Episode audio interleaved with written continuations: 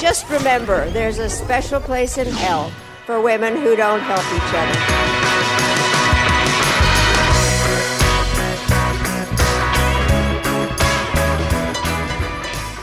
In the culture war, there are no winners, just podcasters. Only a few are willing to risk their lives in the face of some of the dumbest ideas to have ever captured human civilization. Every week, we, Meghan Daum and Sarah Haider, humbly accept this mission in order to bring you conversations that are equal parts stunning, brave, and it depends on the context. Welcome to a special place in hell. Happy New Year. Happy New Year. Oh, 2024 already. Yeah, couldn't get here fast enough. Oh my god. What are do you have any New Year's resolutions? Um, you know, uh, uh, every year my resolution is that I'm going to be one of those people that answers emails instantly Mm, or within the first like within 10 minutes because that's like a real that's a that's something that highly effective people do. Bless you.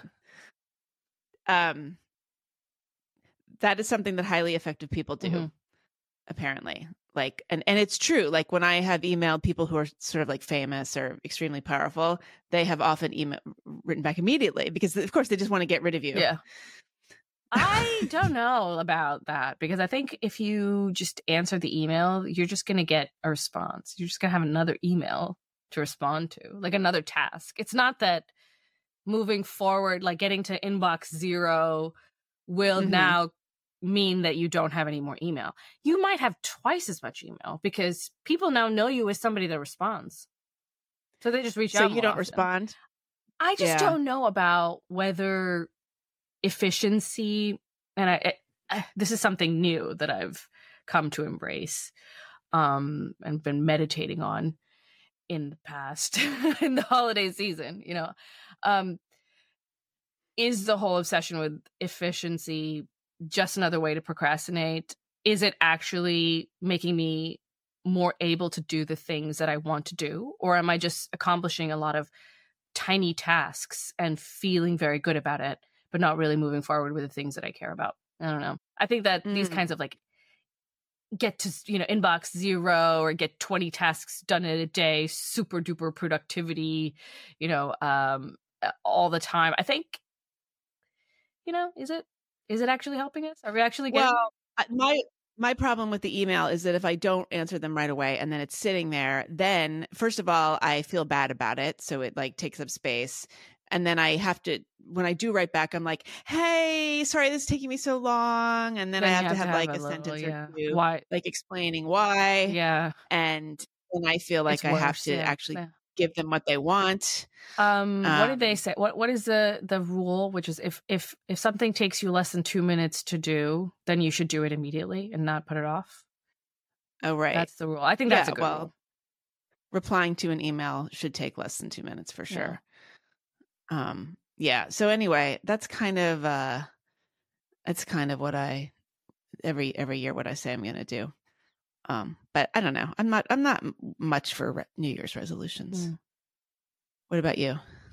Yeah, I I like the idea of them more than I like actually doing them. I like that there is a you know a a time in which we all think about what matters to us, even if we don't end up following through with any of it. It's just a it's a nice you know let's stop and think.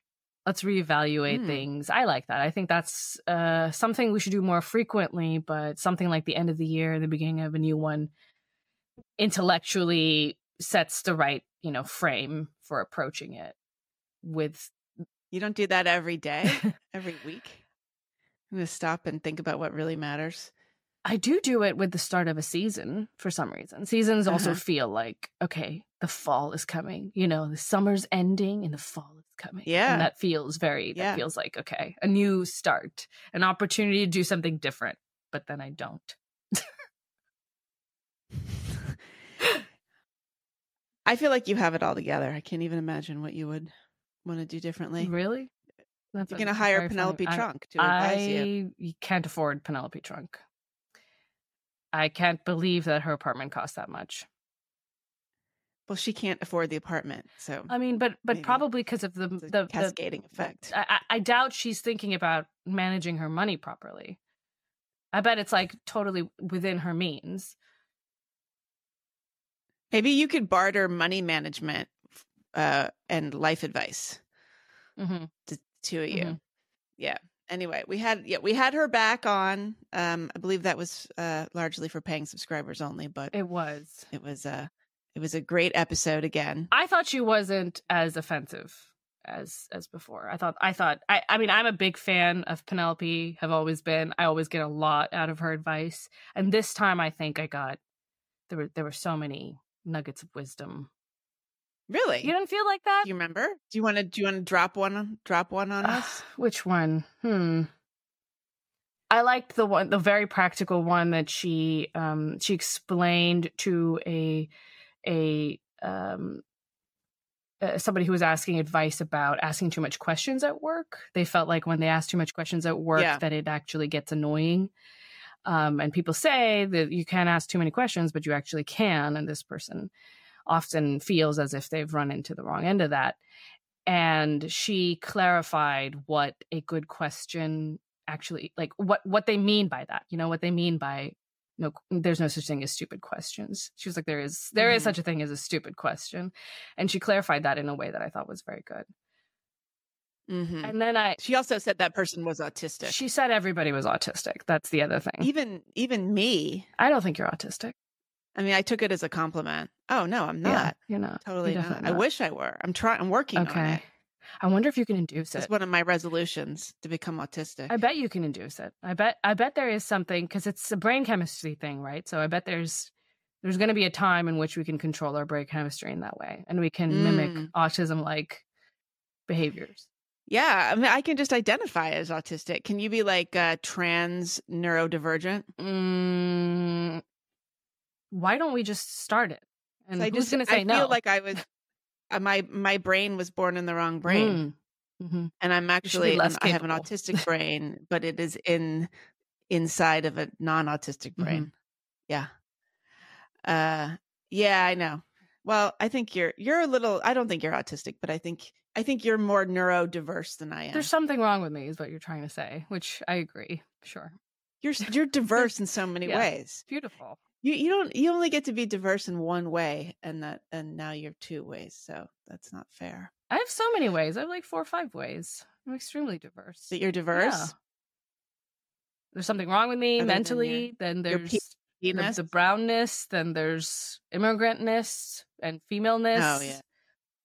Yeah. Muslim background. That's a lot. You should be the president of Harvard. I know. You've got you're Ah. checking all these boxes. Yeah. This is your make your move. I should. Honestly, I think you're very qualified. Have they announced a replacement for Claudine Gay yet? How long do you think it'll take them? Not yet. Do you think that she'll be? It'll be a black there's- woman, or somebody was demanding that it should be on Twitter. I saw that.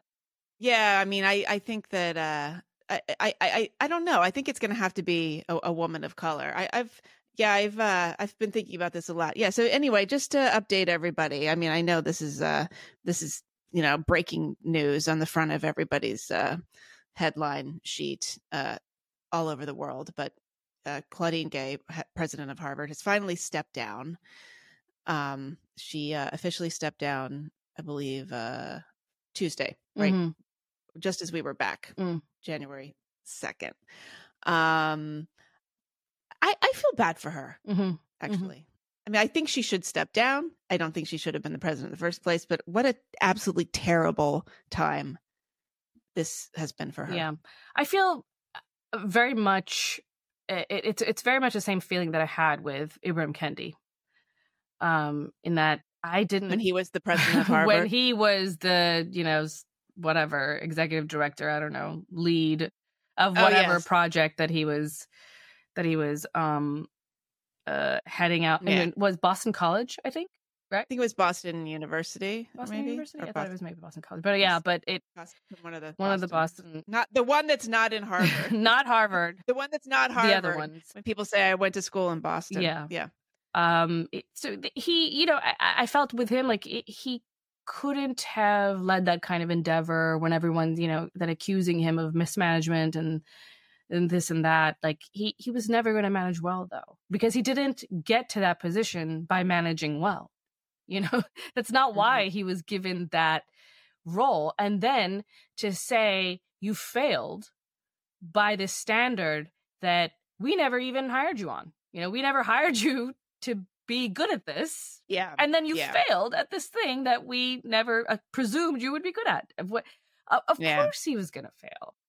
It's a setup. It's a setup. And I, I felt I felt bad for him, even though, you know, I stand against everything he's he he stands for ideologically.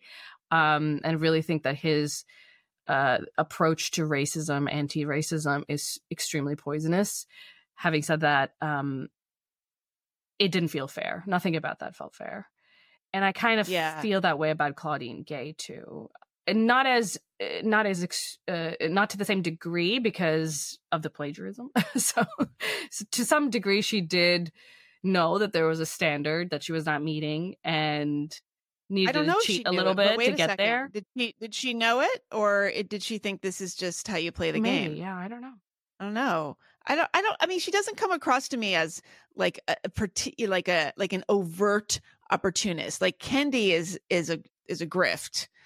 Um, or I don't even know if he's a grift. He's just he, but he's much more sort of um ambitious, like with respect to shaping his persona and being a kind of Really? you know c- celebrity intellectual. I feel like Claudine Gay was just sort of an apparatchik. Like she just rose up through the system. Why you don't think so? I guess I would. I would. I don't know opposite. anything- I don't know enough about her. I don't know enough about her oh, either. really? It feels to me that hers was so much more uh deliberately uh you know that she was crafting a kind of persona and still is i mean it, so this is me not this is my this is when i look at her i think she looks actually like actually gay like a lesbian she she, she dresses in this Now, if her name was not gay, would you say that? It's just like the gay is sort of directing your attention No. to her potential gayness. it's the it's the the the kinds of shirts she wears it's the you know the glasses the short hair the the pantsuit i feel like she's trying to um put it's like a it's almost a uniform that she's putting on or a costume that she's putting on of of a certain kind of uh a certain kind of very interesting person and hints slightly at you know maybe not being your typical heterosexual woman there, there's these sort of right exactly like if she were going to be like like the, the there's kind of like um different varieties of uh academic Yeah, woman. yeah. so she could you know the other way would be the sort of like big jewelry like the scarves Yeah, the- you know the sort of got- like long gray haired sil- long silver haired with the with the big jewelry yeah, something that you got, and then you say I got this in Nepal when you were doing blah blah blah blah. blah. Yes. like some cosmopolitan. I actually, I know. So I actually like it that she has a more minimalist aesthetic. Uh, 'cause I feel like that's a little, that's a little tired. But But- um, but there is something yeah, about I that's misleading because when I looked when I first saw her, um, like first couple of times, I just assumed she was like gay, probably. You know, I, I just mhm. something about it I know. Well, I think her cousin Roxane Gay is, is gay. bisexual, at least. Yeah. is is with, She's a, with a woman. woman, yeah. So That's incredible that she's Um, related. it's it's not This incredible a, at I mean, all. This is a very powerful family, and is why isn't anyone like They calling kidding? They're their- Haitian immigrants. can't be Please, powerful. come on. They came Oh over on a boat Ugh. that they owned. Oh. that they owned the company. but wait, I will. Um, uh, speaking of Kendi, though, did you see his his tweets um from uh, January second? I mean, this just kind of says it all. I don't know if I okay. did. I see the tweets. I definitely saw the screaming about the tweets. Okay, so he says when a racist mob attacks a black person, it finds a seemingly legitimate reason for the attack that allows it that allows for it to accrue popular support and credibility, and which allows the growing mob to deny that they are attacking the person in this way because the person is black. That's how anti-race that sorry, that's how anti-black racist attacks have been justified. The seemingly legitimate reason in this case at Harvard is primarily academic misconduct or plagiarism. The question to assess is whether this was a whether this was a racist attack.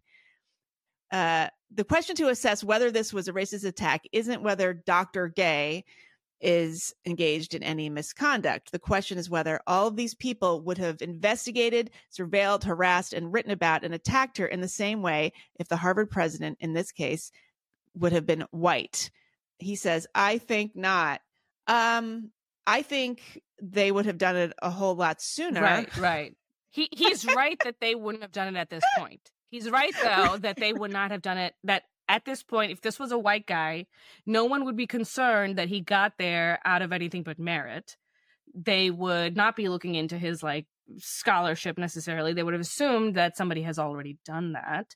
So he is right that it is because she is a black woman that people are looking into it now and kind of suspecting that. Yeah.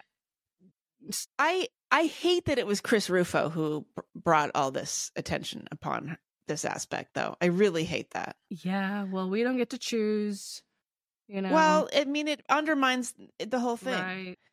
But then someone someone else should have done it, you know? I mean, he, but they're yeah, but they're not going they're, to. Exactly. Right. So if he's if if he's the one that's willing to do it, then you know, uh I'm I'm with him, I guess, because but he's doing the good work. Make it look completely partisan and like I mean, well, because I, if if the people who are nonpartisan are not willing to step in, then of course it will be championed by partisans. And I'm I'm not going to complain too much, but I agree with you that it's a bad look, you know. But yeah. but I'm I'm not worried too much about looks in this case. I, there, there's a clear right and wrong, and she plagiarized not only a little bit, but like a lot, and not sometimes, but a lot of the times. Yeah. There's like tons of I mean tons of I evidence. know.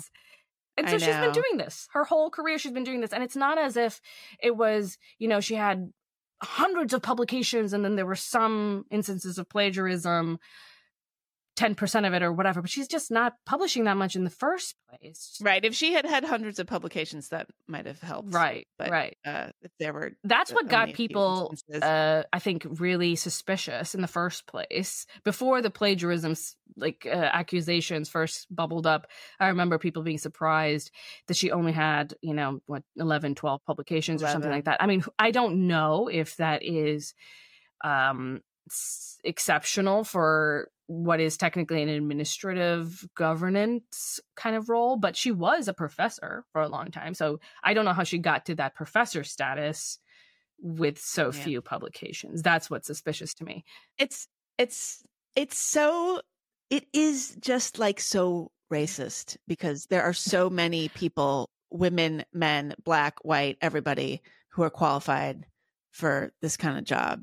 There are so many people trying to be in academia at a high level and who like go to school for a really long time and work hard and do good work. Hmm. And and I wonder how much of it I don't know. I don't know what it's about. I mean, I'm not going to be so cynical as to be like, oh, well, she had, uh, you know, a shaved head and big glasses and wore, uh, you know, power suits.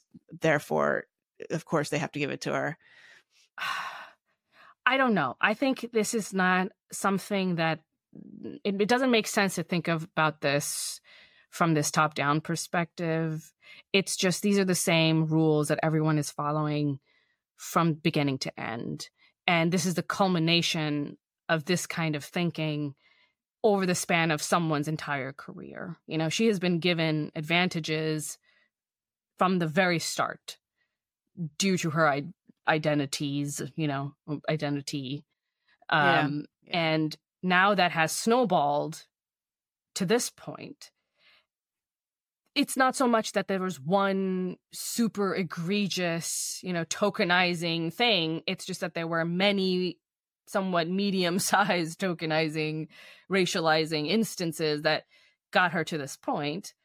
Um, and that is what we should be thinking about. And I worry that, you know, there's this uh, like off with her head kind of this fervor to punish her for the sins of the entire academy. You know, like the this is the entire institution. Yeah. Yeah. is involved in a kind of, you know, a, a, a competing model. Um and they need to be held to account. That model needs to be dismantled. Yeah, I think it's really unfair because now she is absolutely the face of DEI fail. Mm-hmm. Mm-hmm. And she's been, she was put there, um, I don't know about cynically, but certainly opportunistically. Mm-hmm. And she went down because of that. And now this is going to be her legacy. Um, I did, you know, but I was thinking about like, okay, who, who do you think like can replace her. I was th- I was like coming up with a list of um of qualities that the person might need to have. Okay.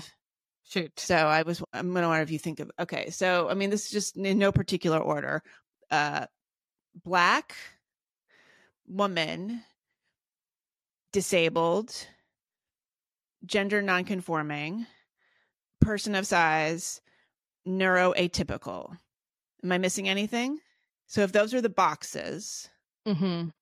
okay, am I missing any anything? So um I mean maybe person of color or do you think black is just the just we should just cut to the chase BIPOC and say is to be the black. Best way. BIPOC. I think Every she should. I I think the woman should be Native American. okay, We okay, I'm gonna put that. Native American. So Sarah Palin, maybe. Oh wait, she's not Native American. Sorry, Elizabeth, Warren. Yeah, we need Elizabeth Elizabeth. Warren we need a, a woman of color. All right, so I'll have uh her. So okay, because these were the um people off the top of my head. Elizabeth Warren also um, has a, a gay woman haircut, don't you think? Is that just me? Like, you you think she's not like courting it? Elizabeth Warren was so is very was very beautiful as a young woman. She woman. seems like she would be. like she's still queen. good looking I mean, for her age. is. She's She still she's is, just yeah. incredible looking. amazing skin and very very good. I thought she was much Um, younger than she turned out to be when I finally Yeah. looked up her age. um okay so so based on the list that i just said so here were the the off the top of my head here were some candidates that came to mind uh Saira Rao Mm. okay. um dylan mulvaney but i mean there's no there's no race uh doesn't have the race box checked and lizzo Ooh. i think lizzo could be a, a sleeper Mhm. I I think because she has black person of size. Uh, I don't know about she's not Native American, but she plays the flute. She plays the flute. She's actually really good at the flute. hmm Yeah, Um, I mean it's not a pan flute like those. Um, it could be more more ethnic kind of flute. Peruvian, Yeah, she she didn't make a good choice there in terms of no, instruments. Um, she should have played it like when the wise man speaks in the movie, and then the flute sound what plays. the what? you know, like in a movie, Uh-huh. like when the wise person is speaking, and then they have that oh That, yeah, um, yeah, yeah. South American flute. Uh-huh. uh, place to to indicate that a, a wisdom is being. yeah, she uh, should she could have chosen a more ethnic flute or instrument. Yeah, but she could probably switch. I think she has the basic Mhm. chops, uh, figuratively and and literally. So yeah, Lizzo. Who else? I don't think any of them are mentally ill enough. I think we need somebody. Dylan Mulvaney. Uh, maybe not. I don't know. Does what happened to Dylan? Uh, still Still around. around, but what? No longer Uh, I making was any just on waves? the was just awarded a Woman of the Year uh, award and was on the cover of some magazine as as Woman of the Year. Mhm.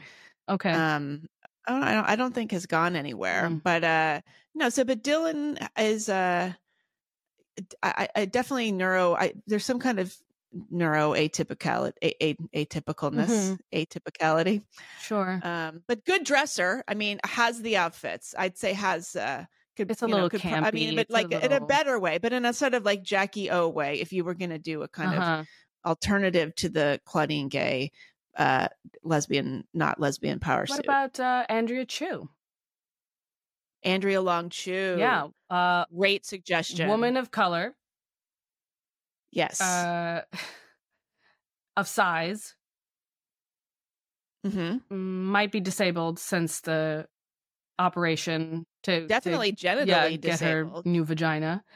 Um, Well, doesn't she? So right. Did they? Did she get rid of her penis? Does she have a penis and a vagina? Because that is what you want in a. In you know, people ask for it leader. now. I I saw on Twitter. It was horrifying, but people they do wanna keep people do ask for it. Yeah, they'll they'll ask for it. You know, I want to keep my penis, but then also give me a vagina. Um, and I don't know. I don't know if it's like I would like to just have a penis like that. I could option, you know, maybe like an option, Uh-huh. like if I want to put it on that day, like a piece of jewelry. Am I in the mood for this? Uh-huh. You can you get know, like a little go out. packer. You can get you can you can co- order something. Yeah, like uh, yeah, it's a com- to complete the Mhm. look. You know, depending on what I'm Mhm. wearing. Um, So that's it. That's our nominee for president. well, I, don't know. no, I, but I was Andrea had- Long Chu is also a good writer. I think that's really good. Um, so, uh, in, case anybody doesn't know, Andrea Long Chu is the uh, Pulitzer Prize winning cultural critic uh, who is a um, uh, M- M- M to F transgender person. Uh, also, uh, uh, I don't even know if if uh, she is Asian uh, by birth. She might have a a little drop of Asian, but I believe she took on her partner's last name, which was yeah, I think they are not. They, They, sorry. they is what I'm. That's what I'm going to Yeah, go okay. feel like Yeah. honest, Um, but they, they- I think they they are a little Asian. Like they they, but but because they don't look that Asian, they wrote something about it. There was an essay okay, about appropriating Asianness. It was interesting. Uh, right. and at that time, Um, Andrea identified as a white male, and from the perspective of a white male, was Okay. was describing Yes. uh, their Asian girlfriend, I believe. And now they are an Asian girl. So Right, and has has written about uh, women as uh, nothing but open, gaping ass, assholes, ready to be get just holes, just holes. holes. Okay, not assholes. Just a Yeah, hole. Sorry, um, Meghan. Yeah, I mean, there was a lot of. I think that was a lot of scholarship. Like, if it, you know, I, that I'm sure was not plagiarized. I, I mean, I couldn't do you think Andrea imagine that it, that was plagiarized from from anybody. What but- if what if Andrea Long Chu had plagiarized the um the the whole stuff uh from Claudine Gay, Oh, ironically. man. uh and and then Claudine Gay, you know, was just like, "Oh, I wrote this, but I was, you know, that was a long time ago." And even though it has been plagiarized by Andrea Long Chu, and you know, it's it's fine. Like, I, I'm going to distance myself from it. And so, what if then she had in fact been plagiarized? Would it just would they all cancel each other out? I think if some of the people that Claudine Gay plagiarized from did seem to sort of forgive her or just say that it's fine, kind of. Well, she plagiarized from Carol Swain. Yeah, who isn't forgiving it? But there were and and who it's hilarious because Carol Swain is uh, uh, a conservative Christian. Mhm. She's a, a political scientist. She's a legal scholar and political scientist uh, who is very like right wing, um, and you know talks openly about her faith. Mhm. Uh, and um, uh, I don't I don't know exactly what Claudine uh, plagiarized from her, but anyway, yeah. I kind of like it that she did. yeah, I mean, she's she's open minded, you know, like she's considering anyone. She's she's willing to read the work of people, even that she ideologically disagrees with, and is happy to plagiarize from them if it's Mhm. good. Which is, it's a kind of heterodoxy. I know. Yeah, so Gay has been accused of lifting passages from um, Carol Swain's uh, work, Black Faces, Black Interests, the representation of um, African Americans in Congress. Um, to use for, that was her, uh, I guess this was Gay's doctoral thesis in 1997. Um, yeah, I, I, I, I know Claudine. Maybe she's she's heterodox. Maybe she'll have a podcast Maybe, or a Substack. yeah. I think this would be a good next step. No, but she's still on the board, right? And she's still on the. Is she on the board? I think she is on the board of of of Harvard? No, I don't know. I mean, can they keep her on the board? Hmm. She's a Um, professor yeah. still. Okay. Uh, yeah. I mean, look, I she's I I don't. Other than this, like, was she a good administrator? Maybe. Yeah, maybe. It's really it's it's it's too bad. Actually, I mean, it's an absolute no win situation. Um, and I I it's must have been a absolutely horrendous time for her. If she had been a good administrator, like presume that you know for a fact that she is actually really good at doing the things that you're supposed to do uh, when you're the administrator, like top admin person of a college. Um, she's good at raising money. She's good at managing people, managing relationships, expectations, um, setting a vision. Would it matter that she had kind of faked her way to the top to you? You know, I think if people like you, they will cut you a lot of slack. Mm. Almost every time you see one of these people go down, it's because they weren't liked. Mm. I mean, you you really it's often you just lay the groundwork for yourself. Like uh, in, in these cancellation events, it's just like, oh, why did they go after this guy? It's so unfair. It's so unfair. And I feel like nine times out of ten, it's just nobody liked him anyway. He Mhm. was abrasive or just they're looking for an excuse to get rid of you. I think it's when somebody really hates you that they, you're going to go down. Like somebody really, really, like yeah, one person in particular. Yeah, it's not so much nobody really cares, but somebody really wants you out for some reason, and they're Mhm. waiting for the opportunity to just come. And when it comes, they lead the charge. Um, yeah. but so Wesley Yang made this post on Twitter um a couple of weeks ago, but I bookmarked it, which I'm starting to do now. I'm bookmarking things on Twitter, and it's it's kind of useful. It's a little disorganized, but you have to uh, sh- teach me how to he do that. he oh my god, set aside like a couple hours this weekend. um he he wrote about how uh, he says Carol Carol Swain grew up in a shack without running water with eleven brothers and sisters.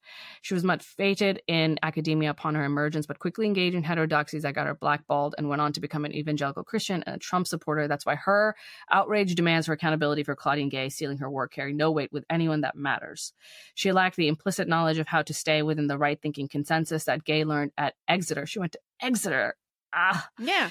Mhm. and therefore that's incredible. How much so did Roxane Gay, by the way. what is the wait before we could what is the like tuition of like how much do you pay i mean i know you well, begin I- paying you know what? A lot, a lot there. of um, uh, Exeter. I mean, I, there are so many um scholarship students. These places are so the- well endowed now. Same thing with were Harvard. not I don't right? know. Yeah, I mean, they are. They're from apparently Very um, rich a family. sort of big industrial uh, concrete uh, mogul uh, family Okay. from Ha- from Haiti, and they neither of them.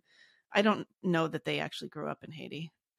Primarily, I don't. their website says family make families making less than $75000 pay no tuition Yeah. um but everybody else but i'm sure they made more than that and anyway the the Oh, right, the rate for the boarding school is $64000 65 Mhm. so can Yeah. you imagine um anyway uh uh roland fryer remember him uh, this is Wesley Yang again. Roland Fryer was abandoned by his mother early, and his abusive father was convicted uh, convicted for rape, leaving him to fend for himself in the streets as a teenager. He righted himself and began the youngest be- became the youngest tenured professor in the history of Harvard University, a favorite of the then president Harvard uh, uh, of the then president of Harvard, Lawrence Summers, and one of the most productive scholars at Harvard University, studying subjects seeking to w- find ways to ameliorate the condition of the Black underclass. Soon after publishing a study demonstrating that police officers were slightly more likely to shoot white suspects than Black um, suspects, he became the subject of a sexual harassment investigation ended up suspended for a year, and the lab where he studied ways to ameliorate the condition of the black underclass were was shuttered, despite the fact that the female best friend of his accusers told investigators and went on record with the press that his accuser was typically the instigator of the sexualized banter that occurred in Mhm. Fryer's lab. The dean of Harvard College who delivered this punishment was Claudine Gay. Claudine Gay is a Zionist. This is Wesley has to use these words that are difficult for me to pronounce. This is ableist of him. Gay, gay is this Oh, she's a Zion- Scion. Is what he says. Scott- She's a Scientologist. S C I O N E S S. You tell me. Oh, a Yeah, I Zionist. oh, that I didn't right, know that was that word was well, gendered. that yeah, I mean, I a I think he maybe he just made it up, but uh, He should say lioness. he's he always he does this, but he's a, he. He, he's, he's yeah, wor- that's you know what he's he's right. I, I had forgotten about this Roland Fryer thing, so I, I take it back. She was horrible. yeah, I know, Horrible- I know, I, for, I forgot. Administrator. Yeah, Yeah. and uh, so she she is a scientist and one of Haiti's wealthiest families and a graduate of Exeter. Obtained ten, tenure at Stanford on the strength of four published papers and was poached by Harvard. Um, she's gone on to publish a total of eleven research papers and no books. A record that a professor told me was easily in the bottom, uh, a fifth percentile of all professors employed at peer institutions. Um, seven of those papers have been shown to have violated Harvard's rules on academic citation. Yeah, Roland Fryer is um, fantastic. He he was a um, you know a protege of Glenn Loury, Yeah, yeah, but this beloved by again this this crowd. this man who is obvi- also in some ways the recipient of affirmative action policies Mhm.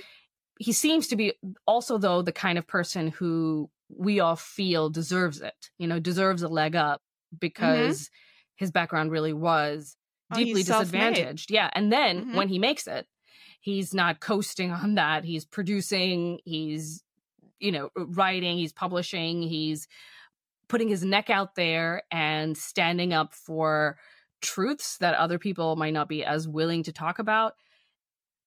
And despite all this, you know, he gets yeah, he gets shut down. But I think that there were just some people probably gunning for him. Um, in the same way that, you know, what we just discussed, that somebody's gunning for you, waiting for something to prop up. And then it right. does. Right. Um, it, it's just so Yeah. incredibly depressing that this is the way that uh, these kinds of preferential treatment um you know policies end up actually playing out you know, it, Yeah. No, there's no diversity at all. I mean, he wasn't playing the game. He wasn't writing, wasn't playing the making the, right noises. He did not have the sort of the, the social capital but she knew that she had the social somebody capital. like she has. she Absolutely. grew up in a right. wealthy family she went to the right schools she knew what to say and how to say it she knew what to stay away from he might not have known enough that you you can't joke this way you know Well, because it's just just like- setting you yourself up for But- for an accusation and later he's also doing what he feels is is important. I mean, he grows up with a certain context. He understands certain realities, and of course, like I, I would imagine, like if you if you grow up in that way, you're going to want to do research that like investigates the realities of w- the world that you grew up in. Mm-hmm. I mean, this is like Rob Henderson is another one. You know, I he's know a going lot to of be people like uh, this, you know, because yeah, I, I no. grew up in this kind of, I mean, not Yeah, not exactly, rolling right. fire environment, but not a privileged environment, and a lot of people who made it out that I knew who were friends of mine who went to good schools, they're they're doing research in the kind of things you know that affected them, and they saw the problems that they saw with their own eyes that maybe Claudine Gay hasn't ever seen. Um, are they are they succeeding? Are they able to like are they I mean, just- I- succeeding in academia? I don't know how many of them ended up going into academia. Um, actually, I, I should look into that. How many of my how many of my friends ended up there? I pro- probably nobody did because I think there's definitely um, it, it's definitely hard to make it into academia as a low income or even middle like middle class American unless you are basically you have to be black or Native American, maybe Hispanic, and then you Mm. can get it. But to, it's Yeah, hard enough no. just to get into a top 20 school um, unless you are, you know, unless you are black, unless you Mhm. are Hispanic, the right kind of minority, I guess. Yeah. And then on top of that, to get you know a position, a tenure track position, a true academic position, I doubt it. you Yeah. know. All right. Well, I okay, but I think you would be a good candidate for Harvard president. Me? I'm gonna say, yeah, I'm gonna say it's a toss up between. I think it should. Why not? He- he's he's too cis. You know, he's. I I'm think no, it's- cis. it- what do you mean? I'm saying, but I'm- you're but I'm you're a look. I think it's a it's a toss up between you, Andrea Long Chu, and Lizzo. okay. I would like to see that committee. I, I would like to sit in on Oh, those God. on those interviews. I wouldn't. I'd like to be a fly on the wall. I, I I don't think I'd like to participate. I don't think I can beat those two. I I mean I nominated Andrea Long so I know. That's where my right. vote So goes. it's very magnanimous of you. Uh, do we want to tell our our listeners anything that they should be uh, knowing about our show subscribe. going forward? A Subscribe, special please. place.substack.com. We also have a Patreon, so you can Google us and find us on Patreon. Um, I think the Patreon should be a little bit cheaper than the the Substack by like a dollar, but you don't get access to the Substack community. So the best way to to get the full range of uh, benefits that we provide, Yeah, you don't get your questions answered by That's right. Penelope Trunk if you're only on the Patreon. Yeah, and you don't get to leave mean comments for us to read occasionally. Um, so a special place.substack.com if you want to do that. And uh, what rate and review us, please. There's lots of mean Yeah. comments all the time. Like somebody will just get really ticked off and say something bad. Uh, so please offset that by saying something good. Five stars only. Okay. Thanks. Yes, thank you. Okay. Um yeah, so I have like gotten into this uh I really went down the hole, so to speak. I'm not going to say the rabbit hole because that's such a cliche. Every time I'm about to say it, I said don't say that. I'm going to say the Andrea Long Yeah, hole. the, yeah, the, the gaping hole. gaping Sure. um the gaping uh Long Chu hole. Okay. Um, yeah. So, you know, I, I've been saying for a while that I've been trying to write an essay about like this trad stuff and it, it's hard to put my finger on it. Uh, cause I'm, I, I the, you know, this, this discourse around whether or not you should settle down early, family life, how having a family is healthier and wealthier than delaying that or not having a family. I, I find it totally fascinating because as I've said before, I, I'm broadly sympathetic to it, even if I am personally uh, uh, aware that it's it, would not have been the right path for me. I think it's the right path for for most mm-hmm. people, not everybody, most people. Um, so you know, I, I, spent like the last. I gave myself an entire week off um, over the holidays just to write, mm. which is, by the way, do not recommend. Do do not. I don't recommend it. Uh, it was. What were you doing? You were just like trapped in a in a room yeah, I mean, I was, yeah, and I was like, well, I mean, I was at home. I didn't go anywhere, but I, you know, I did not have any podcasting duties. I did not have any other, like, any of my other jobs. I just, you know, put them on hold for a week. And it was um, kind of hard. It was kind of an emotional, mm. I, I remembered why I haven't been writing uh, personal essays for the last couple of years because it's, um, you know, it's kind of, kind of intense. Um, but you know, I, I, I started digging around with all of these like, trad posts. I mean, I was particularly interested that there's a certain brand of kind of business influencer, business bro, wealth influencer who's really into like telling men that they should wife up and, you know, the best, the best, uh, um, asset, you know, for your portfolio is a great spouse. like what? if, you know, if you want ROI, return on investment you know the the the uh, the best ROI is is a is a good partner is a good spouse. Um and uh I don't know I just there's some there's a there's a strange thing going on with the way that uh men in particular are fetishizing the trad thing. There's a kind of trad dad fetish. Yeah.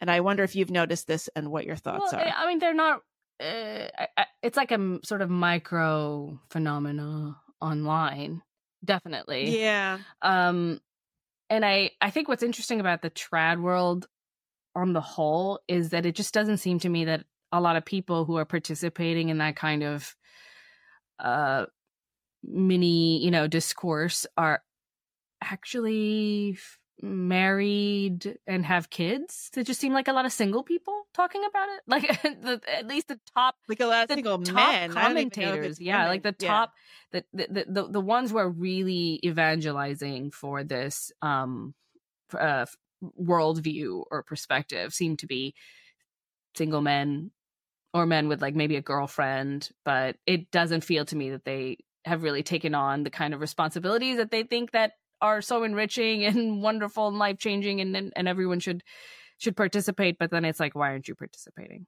Like what's wrong with you? Yeah. Well okay but here is one i mean this is a big account and it got a lot of reaction. Okay this actually came from classically abby who is ben shapiro's sister evidently. Yeah. so she tweeted can we all recognize that taylor swift is old never mm. married, mm. never had kids, mm. still thinking about broken hearts mm. and dating. If you're coming home to an empty apartment at the end of the day, you can't convince me that money and fame alone are the recipe for success. Taylor Swift, sad cat lady. Uh, that's me saying that. She is so right. Finally, someone said it. Why do we care about what Ben Shapiro's sister says? She has a big account. She is a, a, a, aggressively as- aspiring trad influencer. Oh, okay. Um. Hmm. Okay. I just uh Taylor Swift is old. I just looked her up. Yeah. She looks a lot like Ben Shapiro. That's um I know, isn't it crazy? Upsetting. You would never like be like, oh, that must be uh his That's sister, like if you you know when you know those like filters it. where where you're like what you would look yeah, like if woman. That's what that's would, that is yeah. exactly what what right. she looks like. I don't like that. Mm-mm, that's upsetting. Yeah. Um yeah. So I think she, I just checked out a little bit of her content and her thing is like, I used to be a regular, you know, woman with a job and professional woman and everything. But now that I'm married, uh, and have a child. I am a homemaker and, and it's, I had to learn a lot to be a homemaker and I'm here to tell you how to do it. Mm. you know, mm-hmm. how to cook and wipe the counter. Makes me a little suspicious, you know. I think that if you if you really feel that devoted first i think it, it's interesting to know that there are so many more men who are in this sort of trad space advocating and there are women in general as you noted. Yes. and i think a big part of that is that one women don't find this very appealing. It's really a, a male oriented space but then on top of that it's also the case that if you actually are a family, you know, oriented person. You don't have time to be posting, especially if you're a mother. What are you doing on Twitter all the time? You know, like I feel guilty enough about my really. You can't. I mean, and it's kind of my like, job. Breastfeed you know, like and do Twitter. Yeah, you know, and I I am a working mom. I'm not a you know perfect trad stay at home and and do nothing but make sandwiches and and wipe counters. I have a job, and I feel very conflicted about it. Um, but I also don't understand how someone has a time to do the kind of things that she's doing. Um, and also be as perfect of a homemaker as she claims to be. Well, that is her job. She has a job yeah, too. Yeah. It's being an influencer. Right. Um, I just I, I'm always very suspicious of these influencers who pretend to have this like amazing family, you know, perfect yeah. routines. And, you know, I remember I was watching a video about this uh a couple weeks ago, maybe a couple months ago, that was going viral.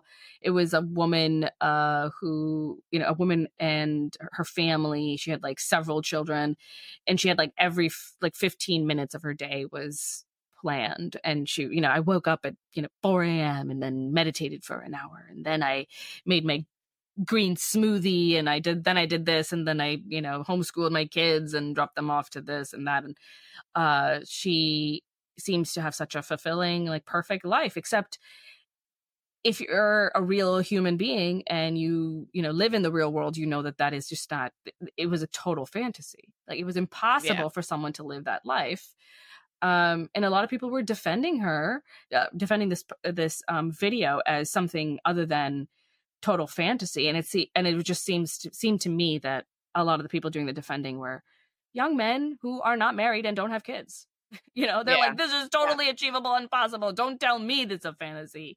How dare you? This is real.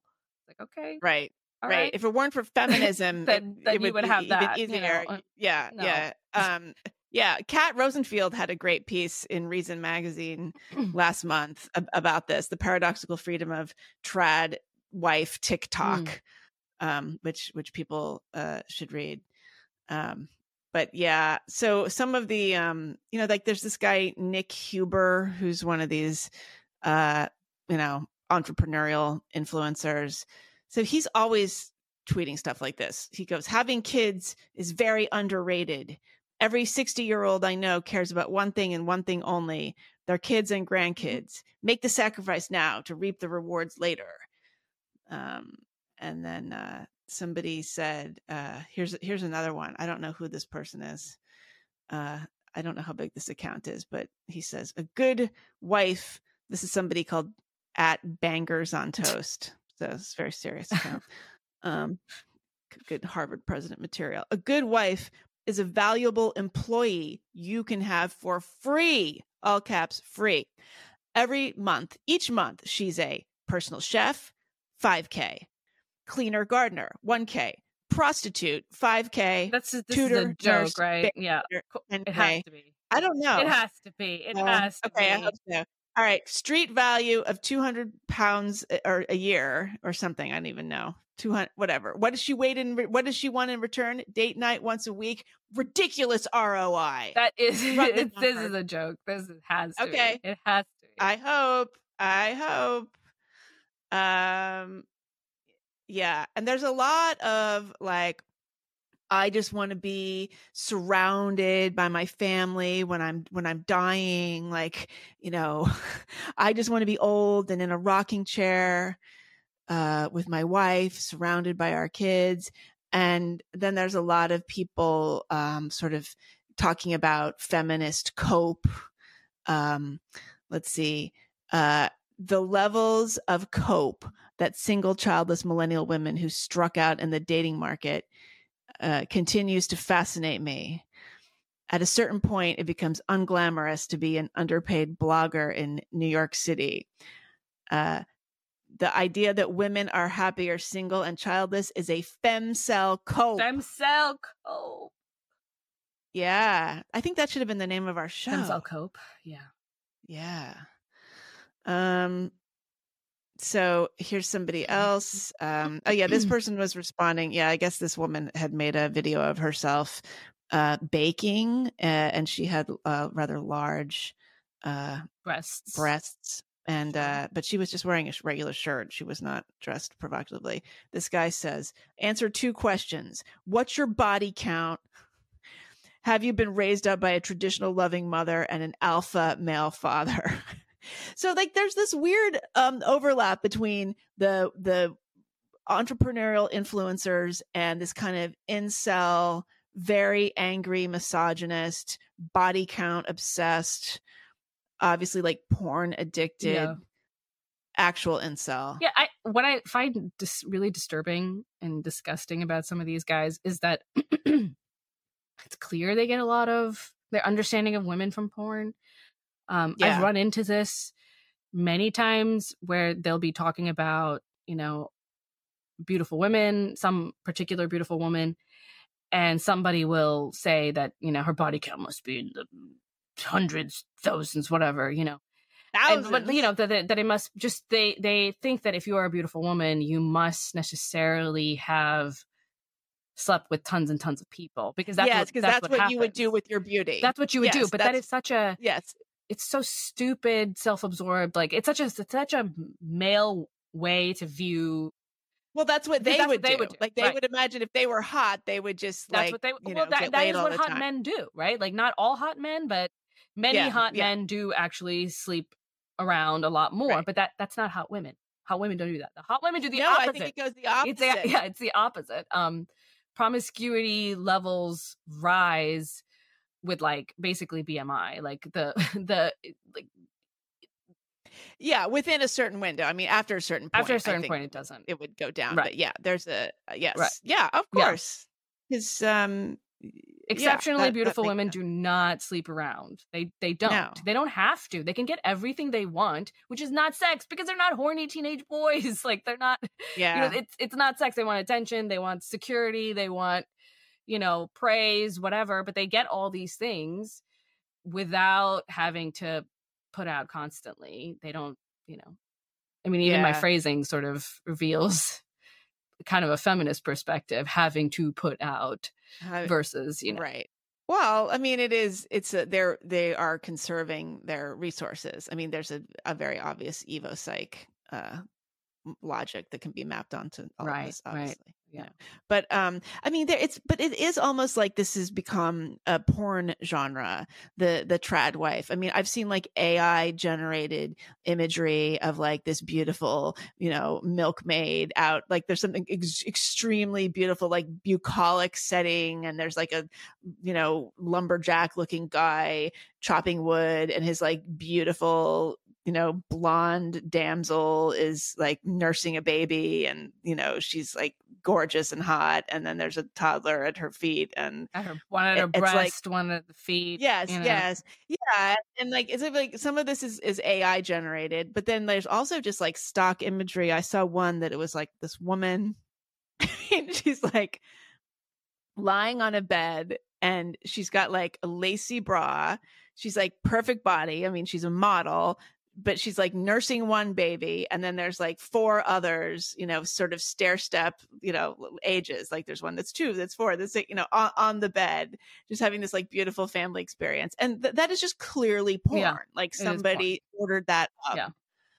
um but i do think it's interesting that these guys are they they want so badly this kind of um like family unit or they think they that they do and it has been incorporated into a sexual fantasy and i i guess that speaks to just how far we've come from the family unit as any kind of default setting Right, that it's exotic. It's like It's uh like this is Yeah. crazy. I can I imagine the most outlandish thing. because your sexual fantasies are often things you would never No. want to do for yeah, real. Yeah, yeah, yeah. oh, that's sad. That's sad. Yeah, and I mean it's and also like they're so angry and it's they're it's a direct result of the feminist rhetoric that was dominating 10 years ago. Um it, it's just the same thing. I mean, it is the male version of that same extreme anger. All women are suck. They're all they're they're all whores. They're all on OnlyFans. And this is like the kinds of things, you know, the the, the feminists in throughout the the, the aughts were like, you know, toxic masculinity and these guys need to shut up and it's our turn and they're worthless and we don't need them. I mean, these these things just play off of each They other. do, yeah. And there's going to be some kind of a, a response to this uh, in ten years that we'll see. But I, I do think that to some degree, it has nothing to do with um, the political like uh, discourse at all or social discourse at all. I think some of it is just a reaction of this is the way we live now. This is how isolated people are from their communities, how much time we spend online in these like fake larpy realities um Yeah. and how easy it is to confuse that for the real thing when you just don't get enough of the real thing and you have no um you know th- th- i feel like they can't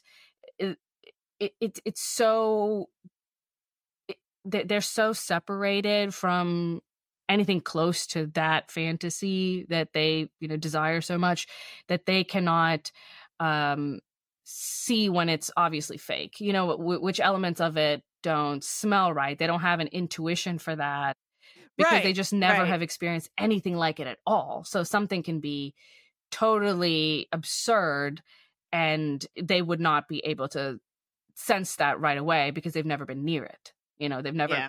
ever Yeah. been near it and they have no idea what uh, the kind of demands a baby you know re- requires from a family and it just must mean that if a woman is if a woman has just given birth you know 5 months ago she's not going to look like a supermodel in a bikini Oh, come on. If she works out hard enough, if she works out and she, you know, doesn't eat carbs, Right. these women are just lazy sloths. but they just don't they have no idea you know they just don't they're just so separated from it and I, it, it makes me sad in the same way that online tankies you know those communists fake communists What's that?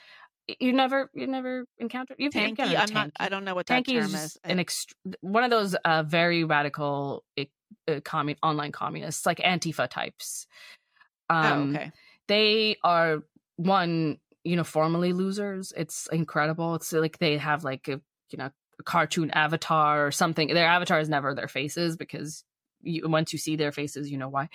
Um, but it's it's it's people who are living very much um, these marginalized kind of lives, like sort of watching TV, wa- be going online, um, going on Discord, and that's their that's the extent of their social lives.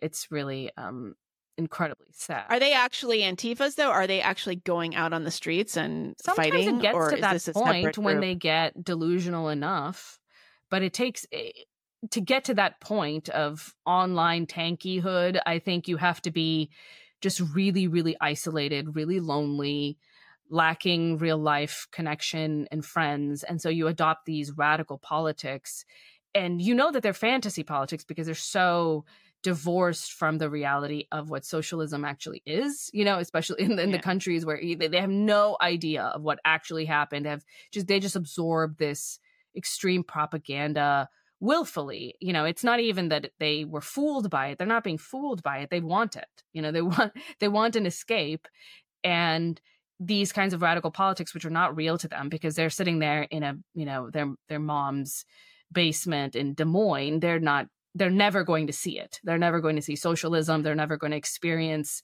right. um like full blown communism or anything like it. They have no idea of what that might actually do in the real world. And i think it is it is the fact that they know this that they're free from that being a reality in their life that they can take it in the way that they do as lightly as they do and it can be just a, a vehicle for enjoyment and sort of a kind of strange uh gratification because it's just in the realm of fantasy for them. And i think that there's some of this trad online trad beautiful woman in a in a dress in a field and beautiful gorgeous blonde babies you know i think a lot of that is is similar you know I, what you said was felt to me to be really sad and true that it's just not going to be their reality and so far away that they can fantasize about it in the stupidest ways. Yeah. I don't know what the solution is. Touch grass. Yeah. touch grass. Go outside.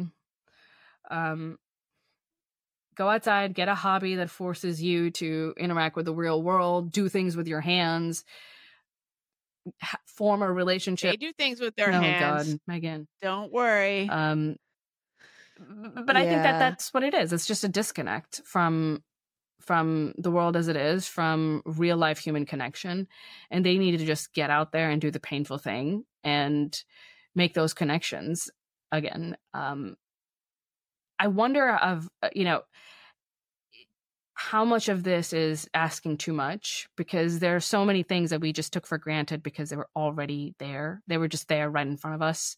Uh, or we had no choice but to participate. You had no choice but to touch grass you had to you know you were you, wait what do you mean what do you mean like in the past people just had to get married and have kids yeah i mean you you had to but there are also nothing you can't just be sitting at home watch tv all day that wasn't no. you know well that was truly depressed i mean yeah there were people who sat around in their houses mm-hmm. you know mm-hmm. and in one reclining chair with the tv never channel never changed just accumulating stuff around but them. Now yeah, we have that, so that much.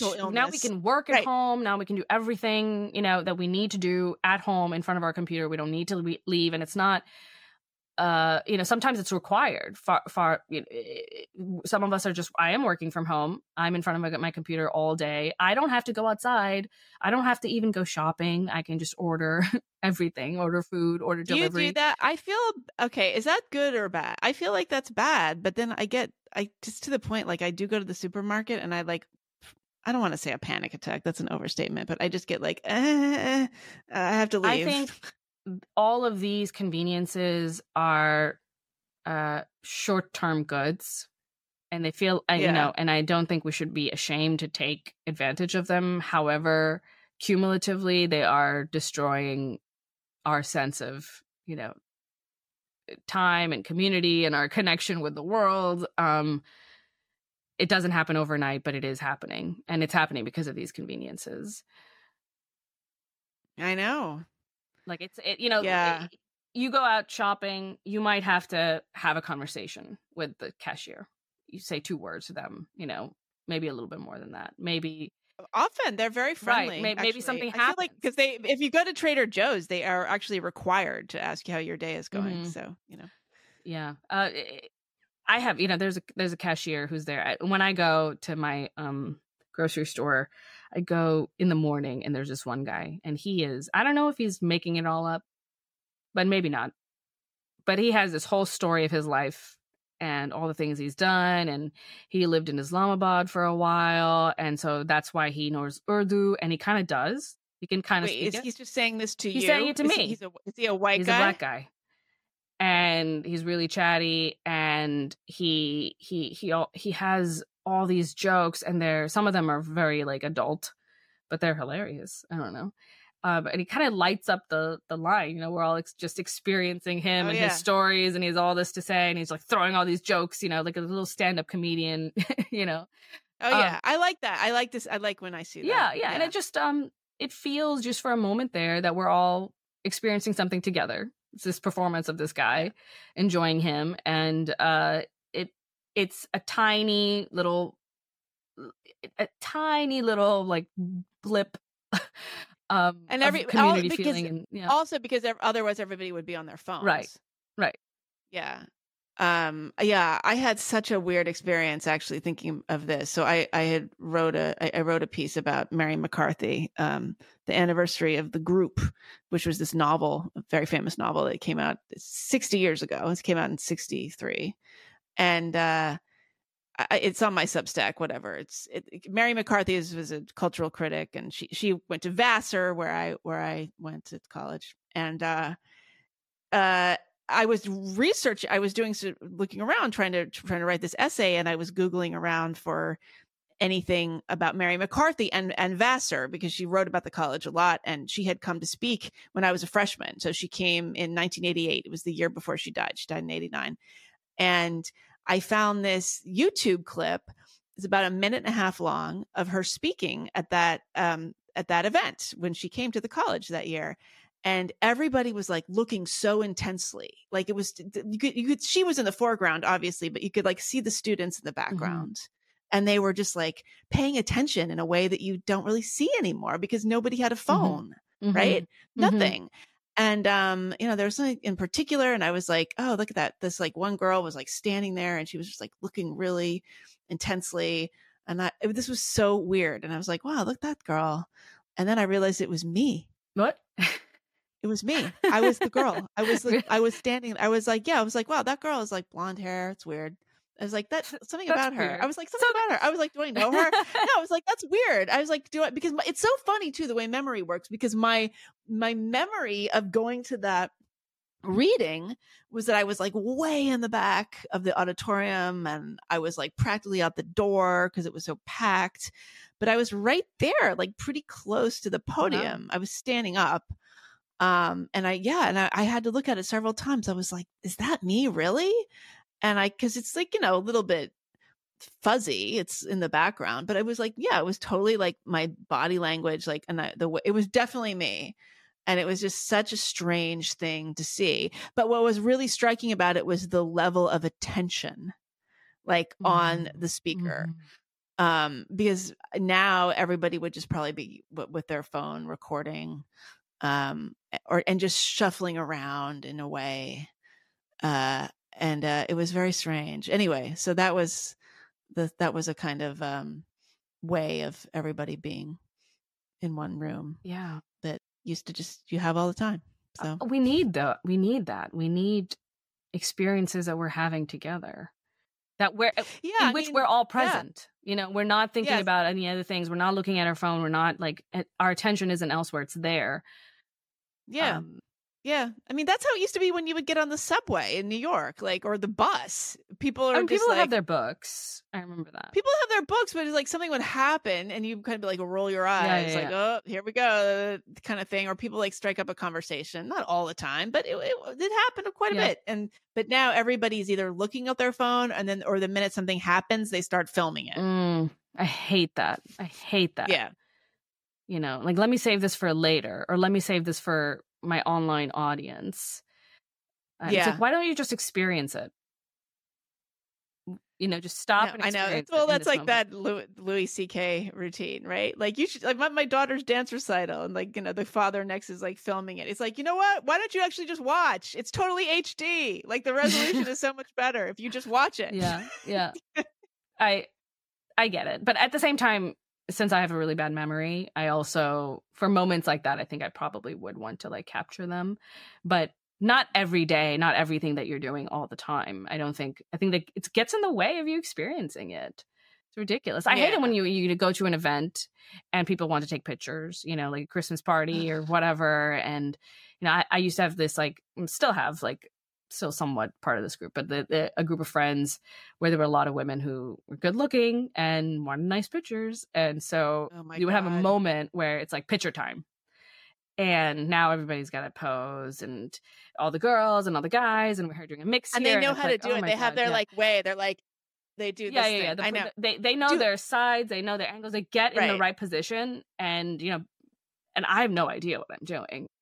I I think it's so embarrassing to do that in the restaurant. It's like, okay, great. Now now everybody's looking at us. You look like an idiot. Yeah. Or they ask the waiter to take that. That's I hate that too. They ask somebody else to take a picture. I, I don't I think you should just take candid photos. If you're going to capture an event, just be taking pictures like a couple. But then you have to get but don't pose permission from like the, the people that you don't Right, don't, don't do the posing thing. I think the posing thing is ridiculous. What's the point of that? We were all in that place at one time. Okay. That's what I did. That's what I look like. Do men ever do this? Rarely, I think. Ever. Do they ever? Uh, it's uh, honestly, it's one of these things. It drives me crazy. I hate women do. Like, absolutely. Sometimes I'm happy that an event happened and somebody was taking candid pictures. Um, even often I appreciate But then that. what if you look bad? I mean, yeah, It's- often. That's, the yeah. That's the problem. problem is you you you look bad, but it's it is actually it captures something about the event itself, not just the fact that it happened and everybody was there, Yeah. but you were having this conversation, and then you'll have like a set of memories associated with that one moment, um, and that's wonderful. That's something worth keeping, but posing. Ugh, I know. Everybody has ah. duck lips. everybody knows their right good side. I don't know what my good side is, and when I ask people, they don't tell me. They're just like, "You're beautiful. You look good." I'm like, Oh, "You're know my good lying to me. You want me to have like a bad side, like be posing the bad side, and then I just because I never know. I have no idea. Oh, you don't know what your bad side is? I know that I have one, but I don't know. You don't know which which, it it is. is? Yeah, Oh, really? you're a much better poser than me, though. We have we've Well, I definitely have a bad side. I have a very strange face, so I have learned over the years how to pose it's. I think you were least badly as Uh, possible. very impressive. Well, they the we listeners don't. We know we had a photo shoot. Yeah, the, the listeners don't know, but we had a photo shoot. I'm still waiting. I'm still waiting to for we us had to a photo shoot and a long time ago back when we were working with a different production it was almost a company year. Uh, it was last March. yeah, yeah yeah and uh we we had a photo shoot that i i wasn't sure what the point of it all was and uh we took a bunch of pictures and you were excellent you were uh, excellent at posing But we could not decide on any like uh, two women cannot have a photo shoot because uh, in every single one it was like either you hated your hair I hated my hair I the whole time because somebody else did my hair and I did not like what she did. Yeah. And the whole time I was like, I don't know why I look like this, but but I also didn't know how to pose, but you did. Like I also didn't know what to do thi- with my but face. the but the pictures are like perfect of perfectly Mhm. lovely of you. I don't know why. After a lot of work, I know. the photographer did a lot of work. with me. He was like up this way, not that way.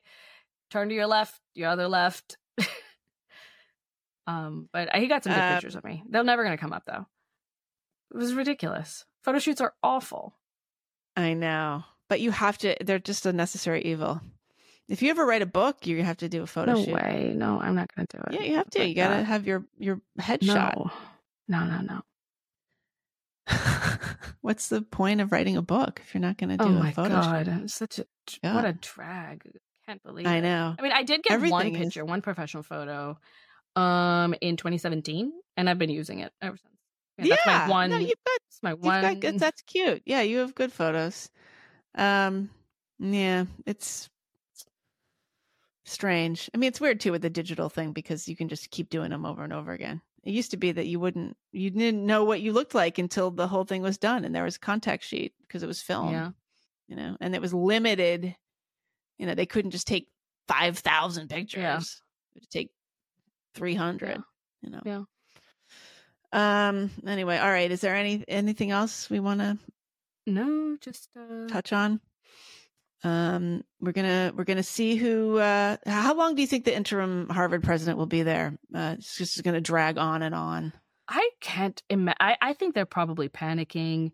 I mean, every every other day I see um, another big piece about what's going on at Harvard, and you know, I think they're they're just um, scrambling. I don't understand much about the Harvard Corporation, though. Do you? Like, it seems it's very it's very mysterious. Yeah, the corporation that actually governs the university. Yeah. Uh. I don't know. I thought we hated I corporations. thought I thought we did too, but I think there is We one. to dis- dismantle that. Yeah. Uh, yeah, I don't know. I mean, I, people are like, "Oh, it should be Roland Fryer." I mean, Roland Fryer, no, that would be a waste of his talent. Right. He needs to be reinstated, do his work. I mean, maybe, maybe um, whoever they bring in will like bring in all those people that got run out of town, like Carole Hooven. the, the thing is it and, won't um, matter it won't matter because you cannot just handle things in the way that they're presuming this was the whole this was the the the trump logic which is that we're just gonna replace the guy at the top and this is gonna have a huge impact on you know he's gonna drain the swamp and everything that we hate about you know elite liberals is gonna go away and he's gonna be able to smash it all to bits and also get things done and that's just not how it works having said Yeah. that it's not the case that it was not effective at all. Trump did get a lot of conservatives to the Supreme Court, and those Supreme Court justices, um, you know, I mean, they ruled against the uh, the affirmative action regime. So that's um, right. And abortion. That is, yeah, and abortion. Um, although I think the latter is going to be much more impactful. Yep. Yep. Yep. And for uh, in the long run, good, as we've said. Mm-hmm. Yeah. Um. All right. Well, I guess uh, we'll be back soon. Yeah. Okay. All right, everyone. Well, thank Take you. Care. See you next time. Okay.